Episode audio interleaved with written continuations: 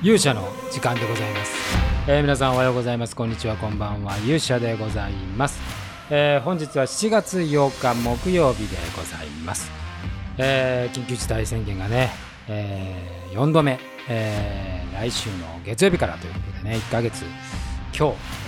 8月22日までですかね。まあさすがにもういい加減にしろよという感じになってはきておりますけれども。まああれですねあのあまりこう政府のこととかねそういうことに関してあんま、まあ、発言しないようにとは思っているんですけれどもさすがにこれはちょっと愚策という気がいたしますね。えー、まあ、この件はねまたちょっとあの考えをまとめてね一回お話ししようかなというふうに思いますが、えー、本日はですねえー、8時に360度魔界 VR エピソード28クレイジー同説公開しましたし、え、今日は日中はね、えー、カズさんの撮影をしてまいりましたので、まあ、ちょっとそのお話も含めてしたいと思います。それでは皆さんしばしお耳を拝借いたします。ということで、えー、今日は小雨が降る一日だったんですがね、まあ、あの予報ではね、結構雨降るんじゃないかなと思ってたんで、まあ、小雨でね、良かったなという形で、えー、撮影を撮影もね外ロケがちょっとあったんですけどもう雨の合間を縫って、えー、そんなにこう苦労苦労っていうかびしょ濡れになることもなくね、えー、無事に済みました。本当にありがたい限りでございました。今回は日野富子ことね、えー、三浦マリが、えー、参加ということで、えーなんか三浦ってあんま言いにくいですね、もともとやっさんと呼んでるんで、まあ、ここではやっさんと言いますが、やっさんとやすやっさんがね、えー、久しぶりに来てくれて、えー、それと神崎君とね、えー、神崎との2人のシーンでございました。神崎は今回、えー、主役でございましたんでね、ずっとあの新入社員役をやってましたが、まあ、本人さっきツイッター見たら、なんか精神的にもいろいろ辛かったって書いてたんですけどね、まあ、これぐらいで辛いと思われたら困るんですけれど、まあ、ただあの初めての経験だったんでいろいろね、えー、まあ、カロリーも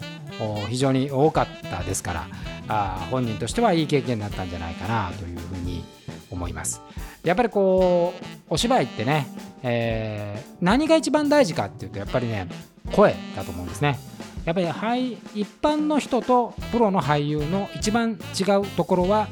やっぱり声そして言葉だと思うんですけれども、まあ、そこがね今回大きなものすごくハードルになったと思うんですが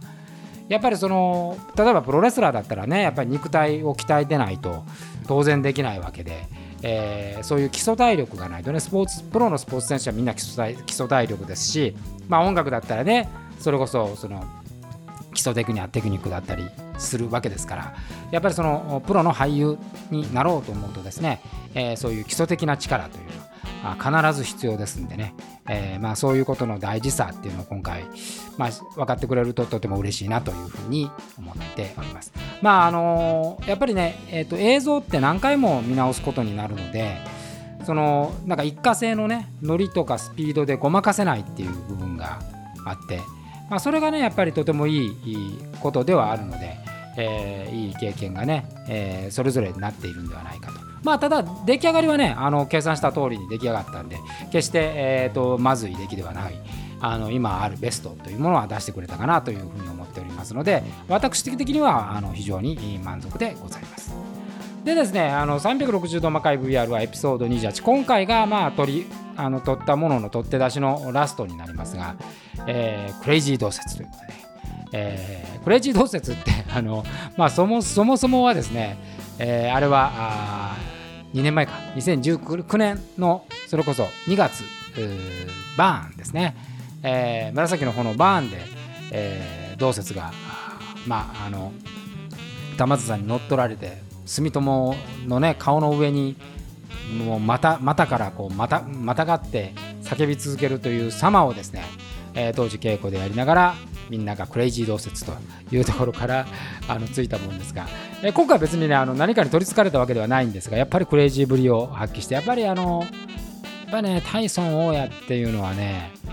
もういい意味で本当に無駄が多い。あのこのシーンだったんですけどもあの、まあ、見ていただいたら分かりますけどね、えーと、月夜シャマルのこう回復をしているの術を使っているところに秀頼が現れてその秀頼と戦うというシーンなんでございますけれども。まあ普通の手でやるとねあっという間に終わる戦いなんですが、えー、まあなんせですね戦い始めるまでに4分半かかってるっていう。信じられない、まあ、そういう意味ではあの戦いそのものは2分 ,2 分ぐらいで終わってるんですけど4分近くですね、えー、もう、ま、ものすごいあの間でやっておりまして、もうこれはで当時このあの撮影した時ねもう雨上がりだったのかな。やぶかがすごくて。でまあそれこそこの今回あのビジネスマンでも主役やってね月足丸こと神崎寝転まあ、倒れてる役だった。んで倒れてるんですけども全身やぶかに噛まれてましたからあんな辛いことは多分ないと思うんですよね。えー、倒れてるんであの書けないわけですよ。しかも360度なんで360度じゃなかったらあの画角があるんでね画角の影に隠れてこう書いたりとかできるんですけどもそういうことも一切360度はできませんのでもう本当に出番のところまでは地獄だったと思いますね。まあ、そんなあその神崎の頃完全無視で、えー、自分のペースで自分たちのペースで4分間戦うまで、えー、演技をし続けた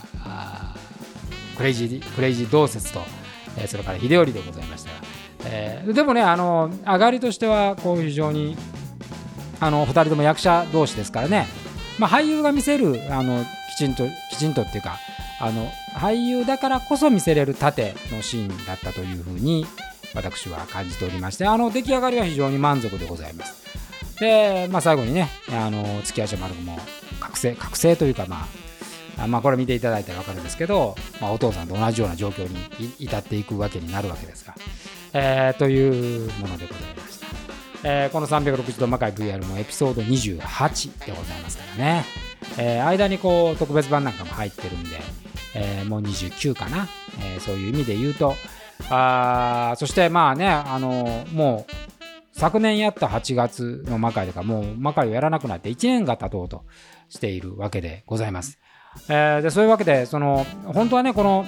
緊急事態宣言も明けてオリンピックがあって、えー、まあそういう状況であれば計算できるなってことで11月ぐらいと今まあ今も別に11月をやめるということはないんですけど、まあ、11月はさすがに落ち着いているんではないかろうかというふうに思っているんですけどまあそんなことをですね毎月思ってるような気もするんで昨年はもうこの時期はですねもうすっかりすっかりですよ。あのもうこうワクチンも回ってですね、えー、もう収束に今のね、まあ、フランスとかイギリスもそうですけどヨーロッパやアメリカみたいに、まあ、一応こう一山越えた風になってるんではないかというふうに思ってたんですが、えーね、まあそうは問屋は下ろさないという感じになってまいりましたんでもう暗雲立ち込めるってことですね。まあ今日あのロッキンジャパンも、えー、フェスね、えー、確かあれオリンピック後だったはずなんですけどもそれでも無理やりってなんか中止要請ねさせられて中止に追い込まれたみたいなあこともありましたし、えー、これがどうイベントにね広がってくるか特に都内っていうのは言ってもその数万人のまあ世界からアスリートとその関係者がやってくるわけですからね。そういう意味ではあの大いにその変異株みたいなものもあるでしょうしゼロではないでしょうしね、えー、今までも水際対策はほぼ無意味だったということが証明されてますから、まあ、そうなるとオリンピック後もちょっと怖いなという感じがしますが、まあ、そういう心配を、ね、していても仕方がないので我々はできることをしっかりやっていこうというふうに思っていますが、まあ、ちょっとこのさすがにね、えーまあ、どうすればいいのかっていうことをまた考察して、まあ、これはまあ変な話ですけど、まあ、そうなってくるとねあのそのもしも徳川家康が総理大臣になったらの作者としては、まあ、考えも述べる、